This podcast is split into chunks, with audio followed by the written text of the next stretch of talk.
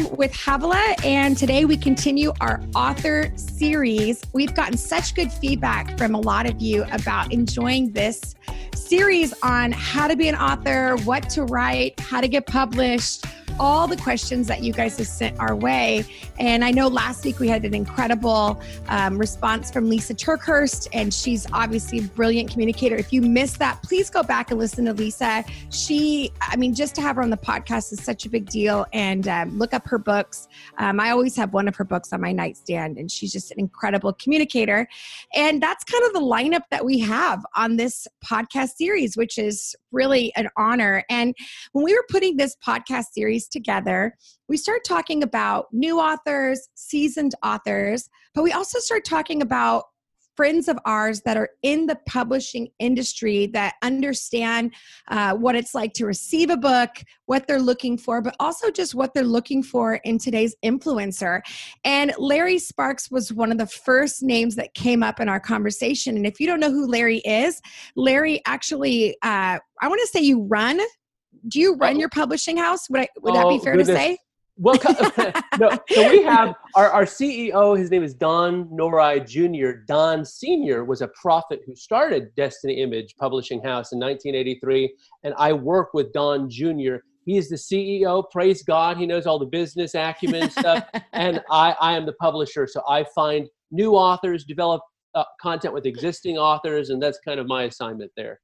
I love it so much. Now, Larry, why don't you just kind of introduce yourself? I know that's your work life. What's your personal life? Where do you live? Where are you based out of? And then how did you get into publishing?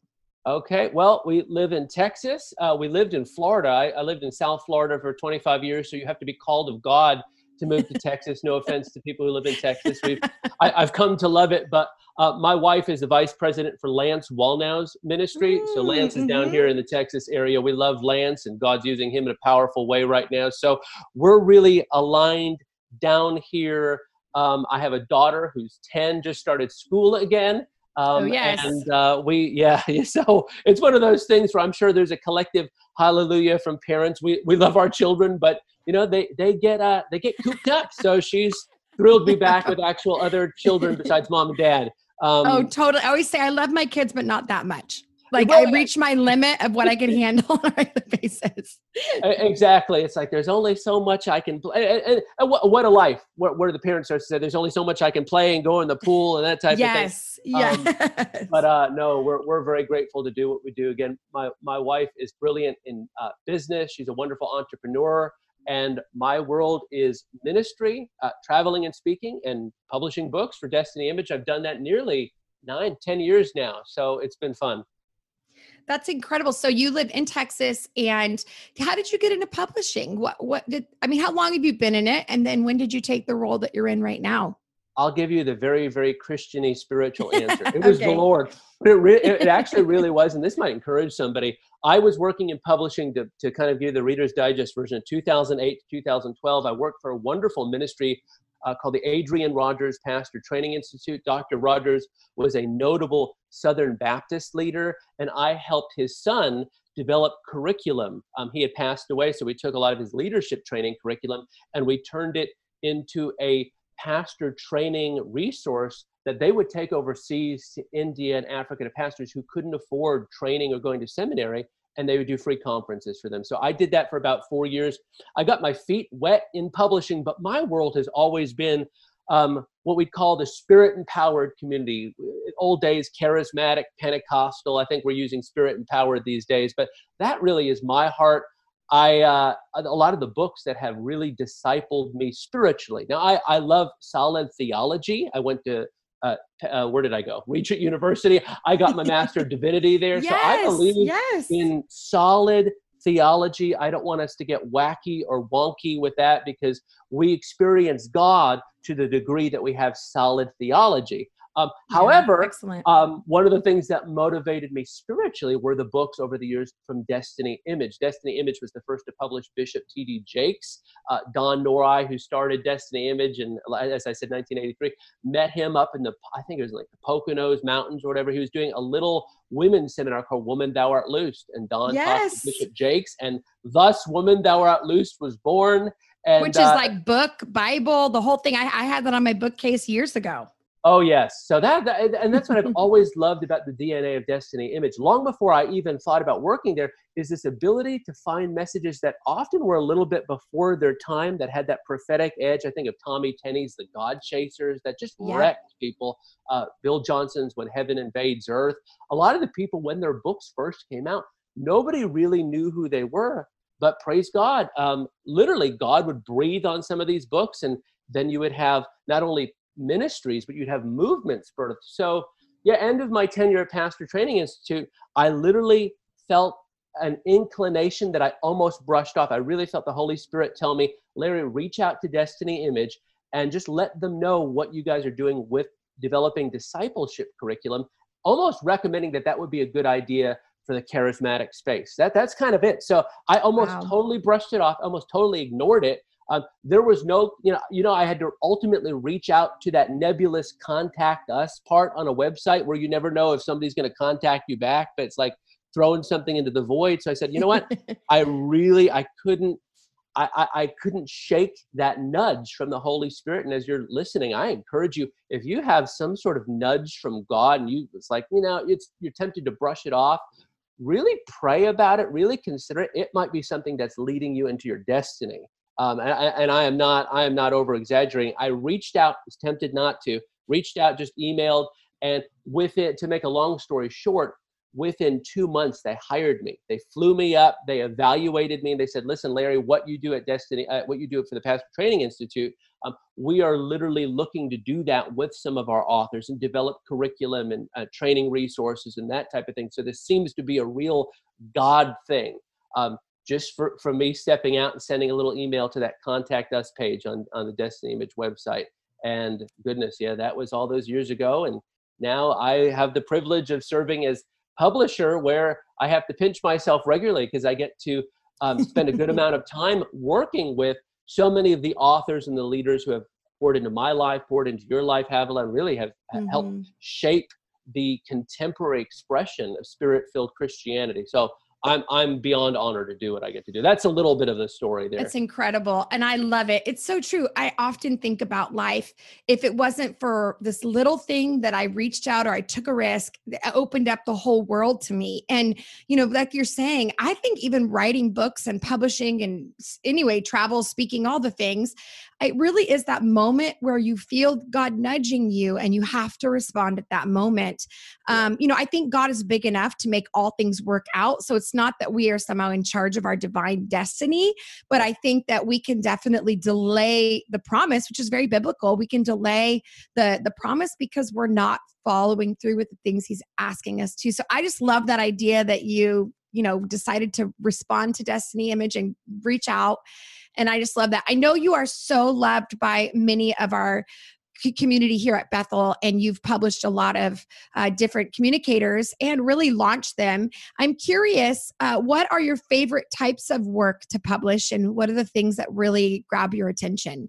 Oh goodness, I don't know if I've had anybody really ask me that question in in recent in recent days or years. Here's what I love. Okay, the, my favorite things to publish. Now it, it's a little bit of uh, 100% one side 100% on the other. I know that's not really fair. It's really like asking you Havilah, what's what what kid is your favorite? Um, mm-hmm. but i will say this it is an honor and it is a privilege to work with the generals and the fathers of the faith you know, like bill johnson kris vallotton john and carol arnott uh, dr michael brown randy clark. So that is a joy because i've seen how these people measurably have not only shaped christianity but I mean, you know as well as I do, because we've been in closed rooms with these people. We we get to know them maybe a little bit more than other people. They're the real deal. I mean, these people are wow. people who have never graduated from their hunger for God, and I love that. Um, so that's what I love. But I would say, oh, it's it's hard. I would say I love just as much finding an author that nobody really knows. Um, yeah. Finding somebody that the Spirit of God is really breathing on, and it really demands so much discernment from our team there are authors, and I'll, i am going to use a case study just because this is my friend. This is somebody yeah. that the Lord has breathed on, and this is somebody who operates in both purity and power. Uh, her name is Ana Werner. Highly recommend all of her books. Um, wow. She's a book called The Seer's Path, Seeing Behind the Veil. She is yeah. a legit prophetic seer, moves in healing, deliverance. But what I love, uh, what I love about her is She's she's married. She's got two kids. She's very normal. Okay, please don't be scared by somebody like her. She's very normal, but she operates in this stuff with great authenticity, great measurable results. But when we first found her, she had sent her manuscript to the we have a desk we're, i think we're the only publishing houses that accept unsolicited manuscripts so you can go to our website um, and, and i recommend this you can go to our website and you can fill out the book proposal and you can submit your manuscript there. Now, the key is knowing what we publish. We get some very interesting submissions. I'll just say that I won't even actually name some of the titles or book concepts we've gotten. And I just think to in myself, because we have very specific guidelines. And with our content, I, I, I'm, I'm going to circle back to Ana, but I do want to encourage people when it comes to publishing and writing because everybody wants to get published. Everybody wants to write. I remember you and I, Havilah, sitting down and talking about publishing Absolutely. when your first book came out. I'm so grateful you did what you did with Stronger Than the Struggle. You were working with amazing folks at Thomas Nelson. Here's the deal, folks. I, I really want to let those who are interested in writing publishing know um, not every publishing house is the ideal fit for your book or the partner partner for you. Why?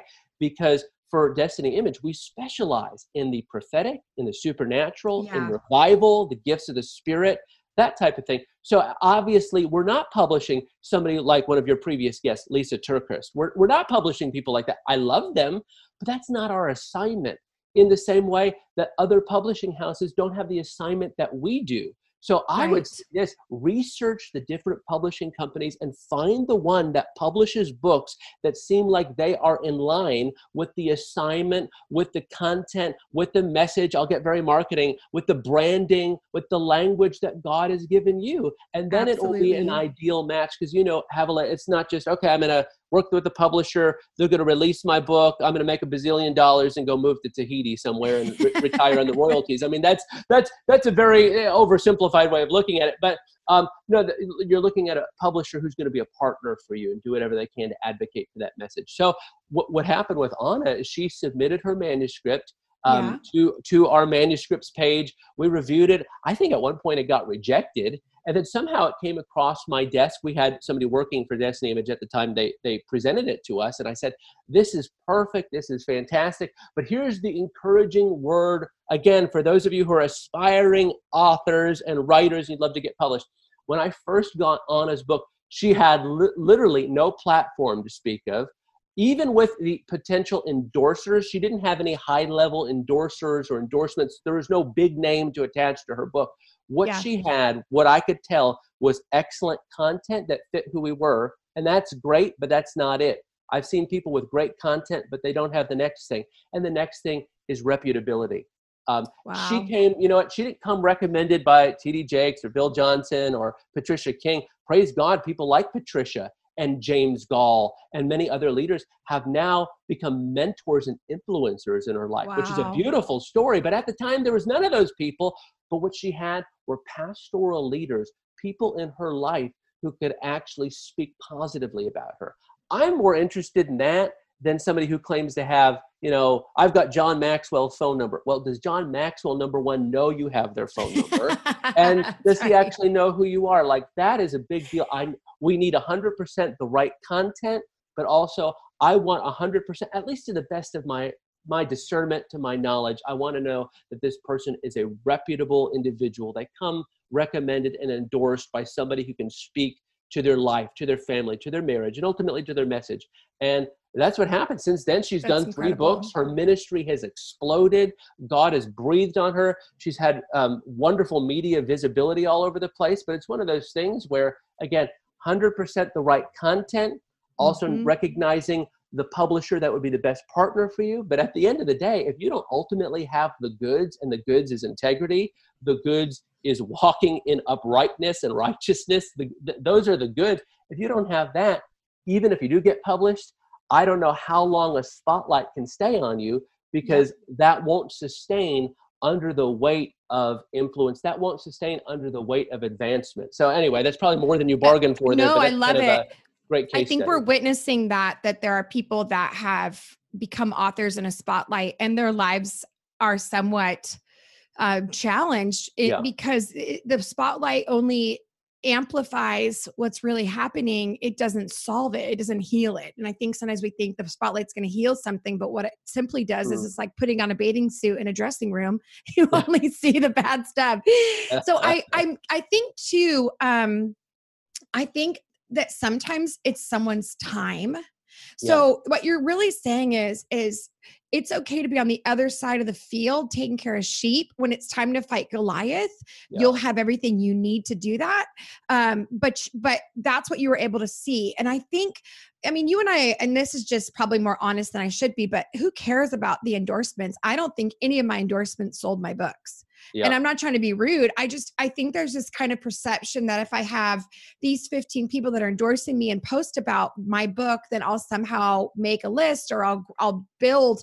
And i i just don't think that's true. I think it's it's inundated. I think a lot of that is already almost it's so um saturated yeah. that it's just a lot of the influencers get 10 15 20 books a month that they're supposed to talk about and their audience goes yeah i like it but it, you got to build your own community and you got to first build your own message and yes. you know if she had just had influencers but she didn't have a message a core message you know she didn't have just one book in her she had multiple books inside of her because she had p- produced and published her own messaging inside of her.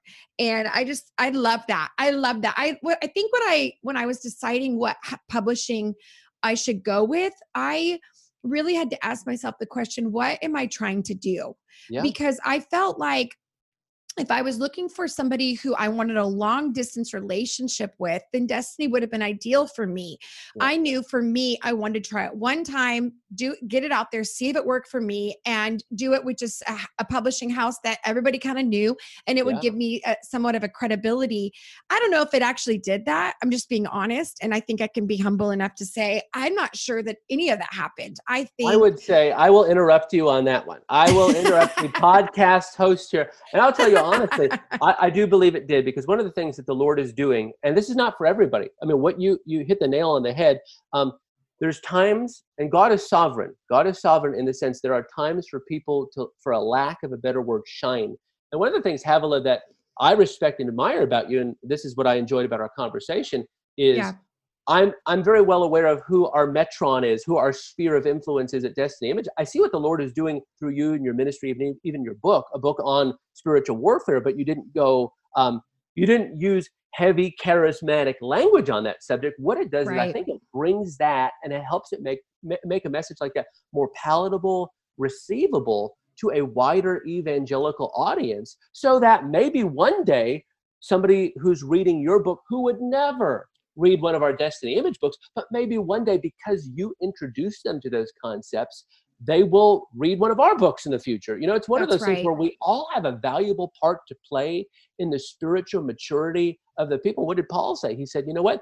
There are some who plant, there are some who water, and there are yeah. some who reap a harvest. So you know, yeah, do we have friendly competition in the book publishing world? We we do, and I I'm always looking at what everybody else is doing. Is you know that's just what we do. But at this at the end of the day, I do realize that we all have a unique part to play in the releasing of God's messages. So anyway, I apologize I for interrupting totally you, but I, I think your book has done that. Um, really well, helped give you that. And that's what I really love about you, Larry, is that you have enough wisdom to know like you you're a big picture person. I mean, that's when I talk to you, I'm like, oh, you see the big picture. And I think what I love most about it is you're not just trying to get everyone's book, you're trying to make sure that the, the message that needs to go out into the world gets out there. And I just, I, I sense that. And I think that's one of the things that I most respect about you is just that you have, it doesn't feel like you're, I, what they say is like, you're not thirsty. You're, you're actually just want God to do what he needs to do on the earth or wants to do on the earth and you're available. Now I'm curious, this is like yes. such a, a hard segue, but I've been writing um, my course on how to write a book, which isn't launched yet. It's coming out. But one of the chapters, I'm talking about how you title your book. And I was doing that research where there was that I don't have it in front of me, but it was a guy who was really uh, started to figure out why books sell and the author, like uh, the title of the book.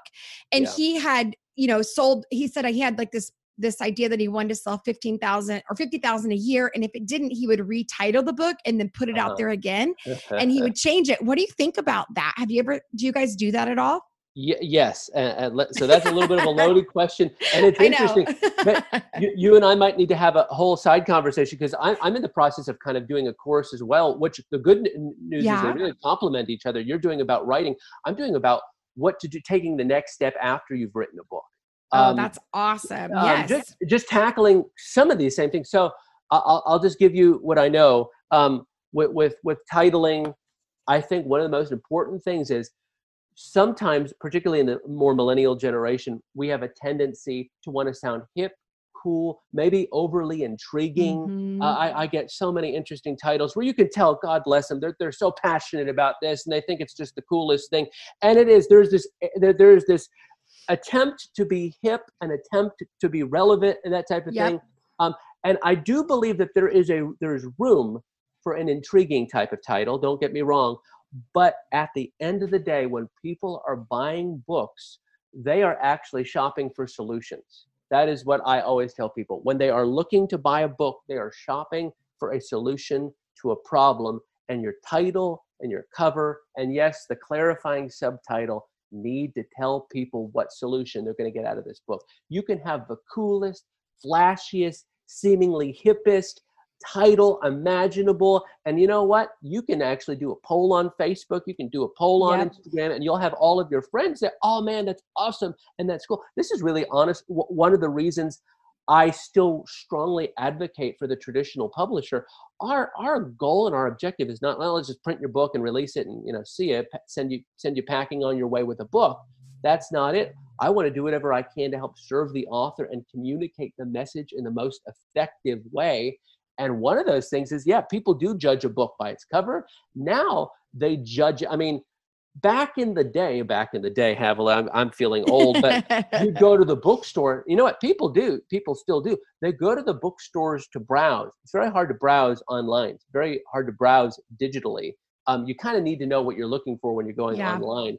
But you, I, I still love going to the Barnes and Noble or the different bookstores and kind of browsing through. But back in the day, um, people could you know flip through the book they could think about it when that was the primary outlet to purchase books now people are scrolling not even just on a computer they're scrolling on a device or smartphone and one of the things that we've learned is that when they see your title when they see the cover when they are introduced to any aspect of that book it needs to really show them and help them figure out how is this book going to help me solve whatever problem I'm going for. And that's why I encourage people listen, when you go after a message, please, please, please um, don't go for the widest, most general audience possible. When I get a when I get a book proposal and we ask the question, who is your target market? Who is your target audience? When I see somebody who says everybody, the whole world, the planet, mm-hmm. and if there's mm-hmm. other inhabited planets, those people too. It's like no, no, it's not that at all. Please just tone it down, figure out the niche, because I guarantee you, even though it may seem like a small amount of people or a smaller community, there's more people in that niche in that smaller community than you think.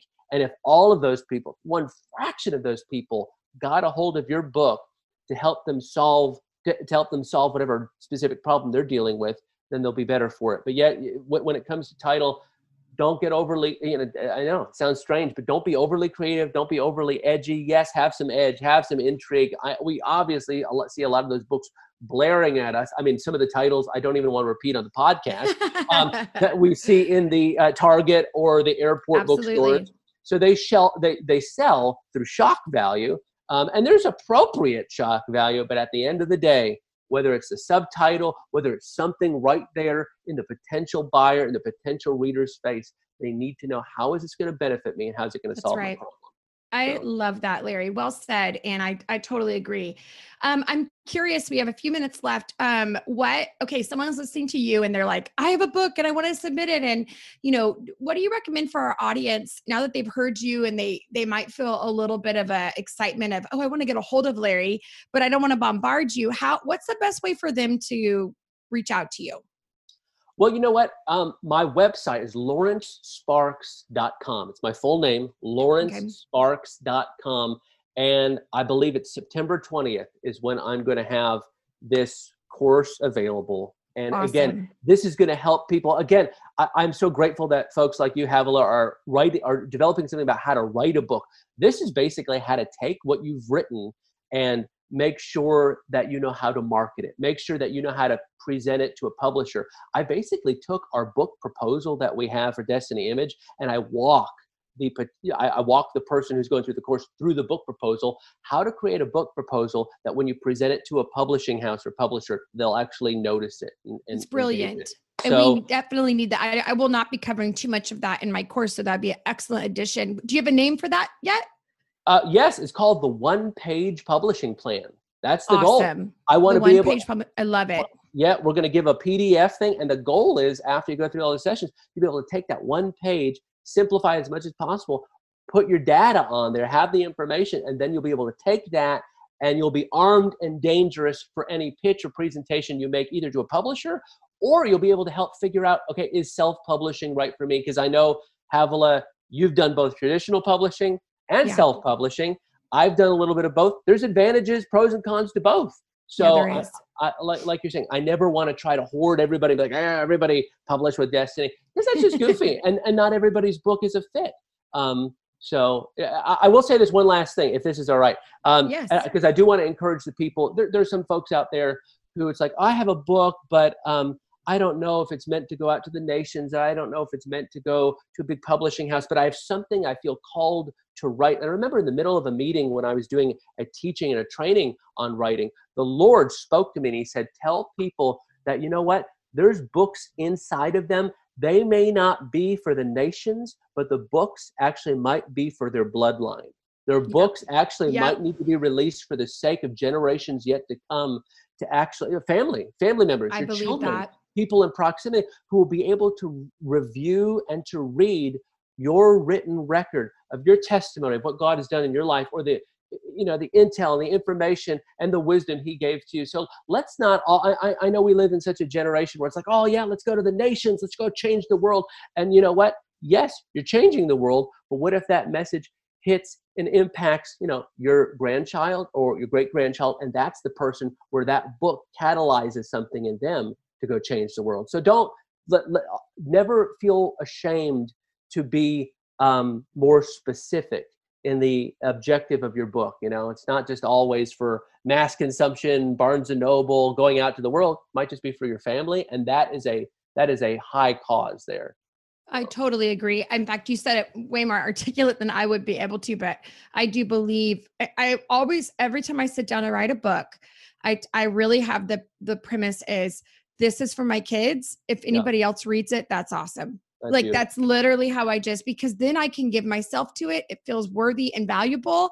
Um, and that's it. And then if anybody else gets a hold of it, that's awesome. But I, it's not, it, it it's not, I'm not going to rise or fall if anybody reads it or not. It's, it's more important that I get it out and document it for my life and for what I feel like was on my, in my world. And yeah. it's the testimony, right? That revelations, we defeat the enemy by our testimonies. So it's the writing of our testimony that's really profound. Again, that's not for our you know young uh you know fiction writers or anything like that yeah, but this yeah. is for the the nonfiction writers. So larry lastly i know we've got a few minutes left but is there anything else that you think anybody needs to think about before we go in terms of publishing as a publisher that they need to get they need to like know if there's one thing you were going to tell them? Yeah well, I, I, will say this because I got to a point where I was getting very frustrated because every time I told people what I did, it's like, what do you do? I'm a publisher.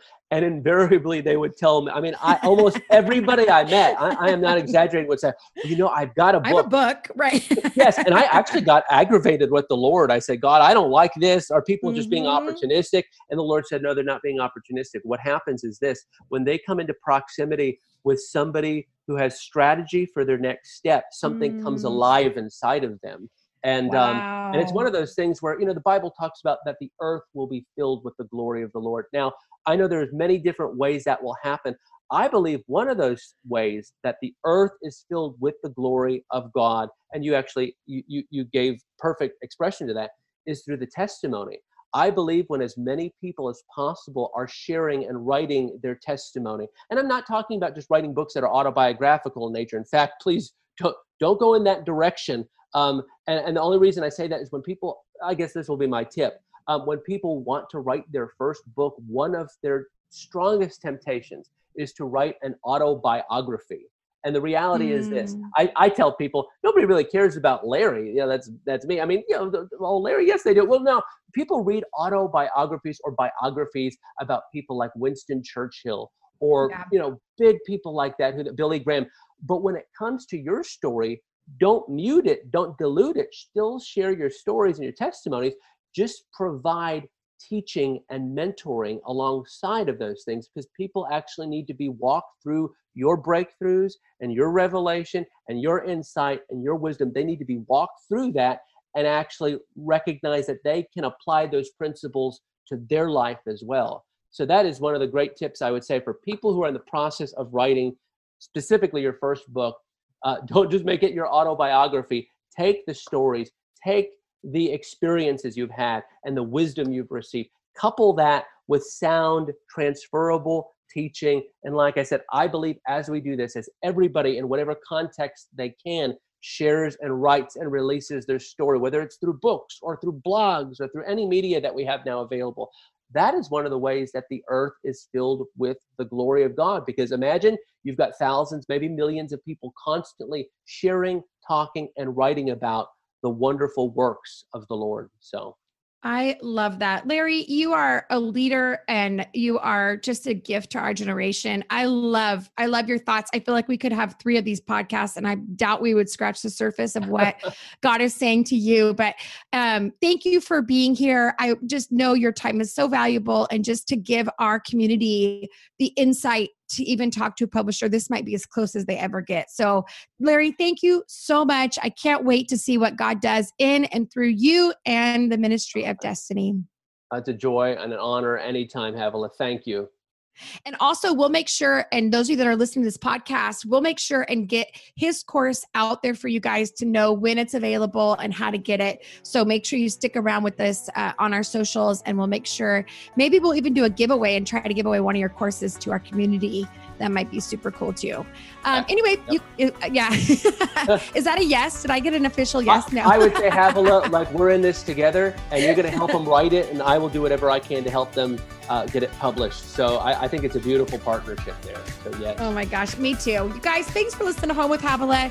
Next week we'll have another author on, so uh, don't miss out. Love you guys. Give us a shout out on the socials so we know that you listened to this and you enjoyed it. I'll see you next time.